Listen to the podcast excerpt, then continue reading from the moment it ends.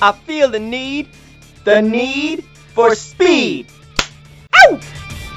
But is speed really necessary in jujitsu and self-defense?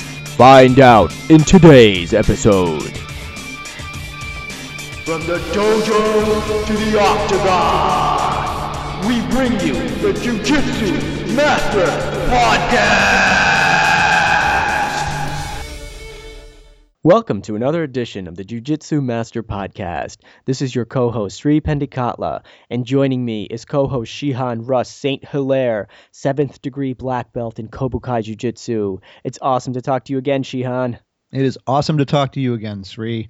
I'm excited to talk about today's subject, which is how fast can you be as a martial artist? Yeah, that's right. Everyone wants to execute techniques at lightning speed. You know, we see that in the movies, we see that in the UFC, and supposedly in real fights as well. But as a Jujitsuka, how should we train to be able to execute techniques that fast? And really, is that fast necessary? And how fast is fast enough? That is a great question because you know over the years so many students have have asked me that question. So it's obviously on people's minds. How fast do I need to be to make this work in reality? Let's tackle this subject like we often do, kind of scientifically. We'll tear it apart a little bit and look at each aspect, and then we'll come to a conclusion at the end. Speed is relative. I didn't say that, but I, am pretty sure Einstein did. It's relative to your situation. And I've used this scenario to describe speed many, many times. I'm sure you've heard me say this, but it's it's just such a great description because I equate speed with familiarity and unconscious response. I don't really associate it with fast or quick. I, I associate it with unconscious kind of movement. And I'll get into that a little bit more. But let me let me put this scenario in front of you. If you remember yourself, or maybe you're somebody that has kids, you know, you can think of this situation of them brushing their teeth. You know, the first time you, you tell your kid, hey, we're going to brush your teeth, you know, you put some toothpaste on that little toothbrush and you kind of hold their hand while they're holding the toothbrush and you brush their teeth a little bit and it kind of feels funny to them and and you do that for a while, right? That that may go on for a year or so until they figure out how to do that. Well, then finally you kind of let them do it on their own and well, they brush some of the brushings on their teeth, I guess, and then there's a lot on their face and on their lips and on the counter and on their hand. So they're they're not really proficient at it. They get the concept, but they're they're still working on it, right? So that that goes by, takes another couple years, and you know now you just brush your teeth every morning. Well, time goes by, time goes by. You wake up every morning, you brush your teeth, you brush it before bed. Next thing you know, you know you're you're in college and you're you're brushing your teeth with one hand, you know, you're flipping the pages of a book while you're kind of studying on the other side. Maybe you reach and grab a cup of coffee and take a sip, and you're like, oh, I shouldn't drink coffee while I'm brushing my teeth. That's horrible. Right now, now, now, we've moved to we're, we're 25 or we're 30, right? And we're, we're going to work in the morning, and we kind of wake up and we grab the toothbrush and we're brushing our teeth and we're hopping around putting on a sock and we've got the news on and then we look at the watch uh, damn it's time to go and the whole time you're brushing your teeth. Well the whole point of this is by the time you're doing that you're not even thinking about brushing your teeth. I don't know. Were you doing it fast? Were you doing it slow? I'm not not sure right? You you were doing it as fast as you needed to do it but you weren't really even thinking about it anymore. It was just a a movement that's been kind of burned into your brain. You know exactly what to do because you're familiar with it. You've done it for so, so long. And if you think back, wow, it used to be a mess, but now it's like nothing, right? You can do three things at once with it. And that's really what speed is in the martial arts to me. It's about doing something so many times under so many different situations, under pressure, doing it slow, doing it with an opponent, doing it in all kinds of situations that you just become really, really, really familiar with. Let's just pick a Jujigatame, an armbar. By the time you train five, six, seven, eight years, I mean, you've done literally hundreds and hundreds, maybe even thousands of armbars from all different positions. Sometimes when you're out there doing newaza or whatever, an armbar just appears. You don't even know how it got there. You're like, oh my God, I'm, I'm in an armbar. That's just awesome. You have no idea how because it just kind of occurred and your brain recognized it and next thing you, you know you were doing an armbar were you fast i don't know if you were fast you were the appropriate speed I don't think you tried to go fast because you were just familiar with the situation. And that is what speed is to me. Being familiar enough to be able to execute a technique unconsciously at whatever the appropriate response speed is to the attack. Because it would be inappropriate if somebody attacked me, I'll make up a speed of five miles an hour, and I responded at 10 miles an hour. That wouldn't blend. That wouldn't work. It would it would end up being sloppy, or even vice versa. Maybe they attack me at 10 miles an hour and I respond at five miles an hour. So now they overtake me and I'm not able to execute the technique. So it's not really about that. It's about the relative speed. If somebody pushes me, and I'm going to use that push as Kazushi to turn around and throw an Ippon Seoi Nage or an Ogoshi, I have to do that at a matching speed, or I will overthrow him and I'll fall down, or I'll underthrow him and he'll knock me down, right? It's that sweet spot in between. So that to me is what being fast or having speed in the martial arts is about. Let's talk about the psychology of it a little bit. It's obvious that nobody thinks a sloth is cool in, in the slow movements that it has. Right. Everyone thinks a, a cheetah is cool because it runs fast and it tears apart its prey when it catches it at you know whatever speed it, it runs at. I forgot what, how fast a cheetah runs. Uh, incredibly fast, maybe like 80 miles an hour or something like yeah, that. Yeah, I think that sounds about right. yeah. But even in in the human world, what we equate speed with being good at stuff. Why is that? I don't really know. And and let's just start out by setting the tone here. A cheetah is really fast and it chases down its prey. And its prey tends to also be fast, right? It chases down antelopes and things like that. And they're at the appropriate speed, but not for a minute should you think that an 80 mile an hour cheetah is going to have any chance against a one mile an hour elephant. So speed is relative. Mm, okay. That's food so it is. It is. If if anybody out here has done Newaza with Big Dave, does he need to do his Udegarami quickly for him to be successful? No, because you can't stop him. He can do it and take all day, and it won't matter to him because you can't stop him from doing it because he's just that big and strong. Or being with Mike Voland, who you know is a lifelong wrestler and is phenomenal at kata gatame. If you're gonna do Newaza with him, you know you might as well put the money down that you're gonna get kata gatame'd by him, and he can do it slow as hell, and he's gonna get you in it anyway. Again, it's the whatever speed is necessary to do the technique.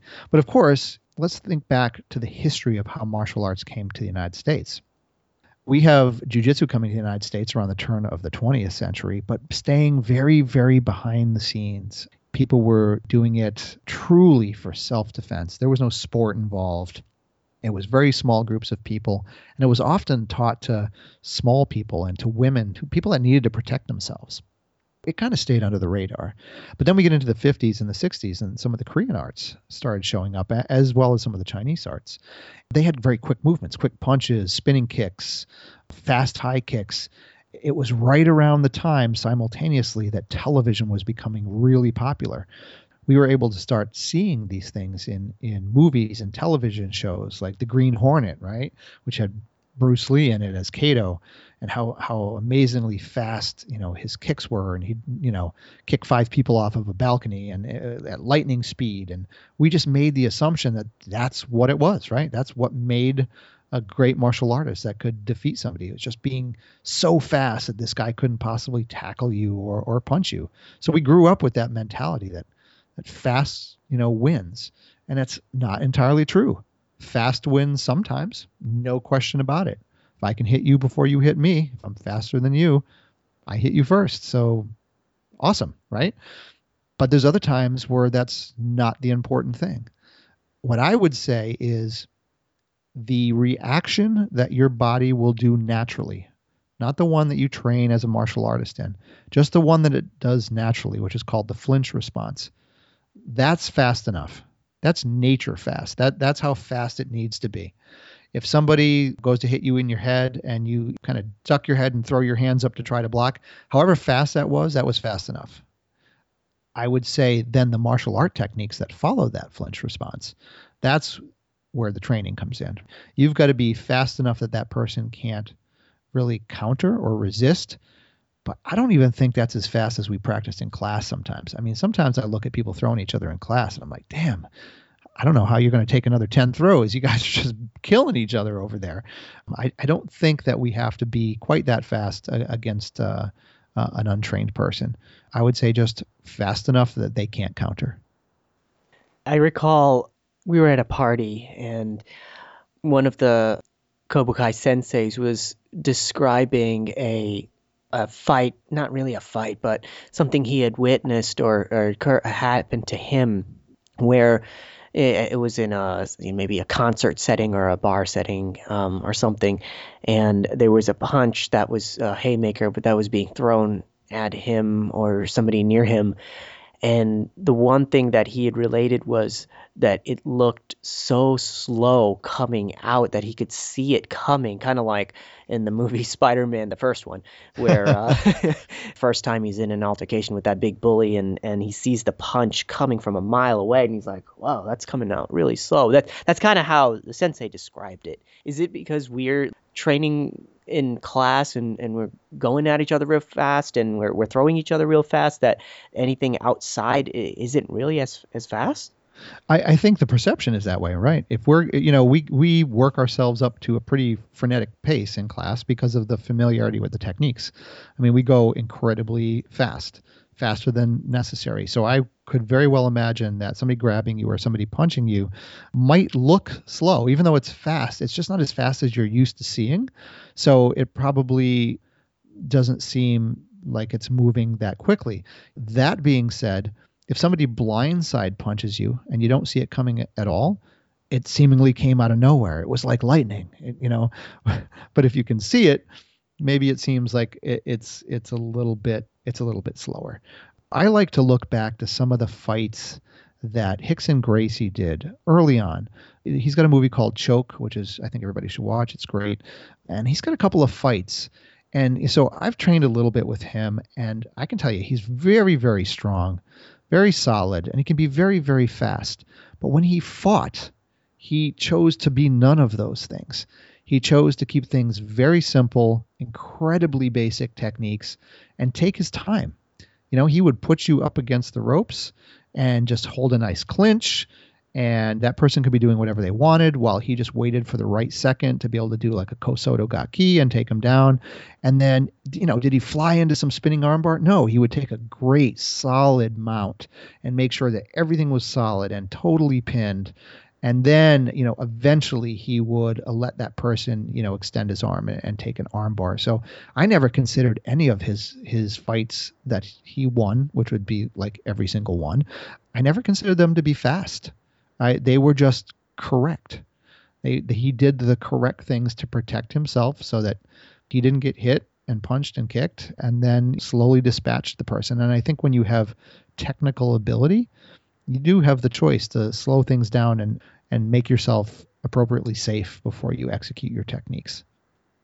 How should we train in class? And you did mention that some of us we do go a little too fast in class. Or are we going too fast in class? How should we train for speed when we're doing techniques day in and day out, doing drilling, and then for Newaza?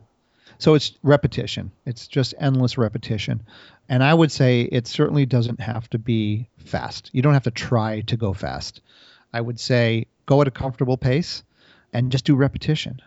Somebody who executes five, I'll make it up, whatever, five kataguruma throws at top speed does not get the same amount of benefit as somebody that practices 500 katagurumas at medium speed because those neural pathways that you build between your body motion and your brain in reaction to someone else's movement takes time and takes repetition. So endless endless drilling and repetition of your techniques until you're like bored is really what's important. I like to tell people, hey, you know, if you're doing a technique and you're going through your repetitions and you're really thinking about what's on TV later, you're probably at the point where your brain is actually starting to make this motion unconscious. Before that, it was all conscious activity.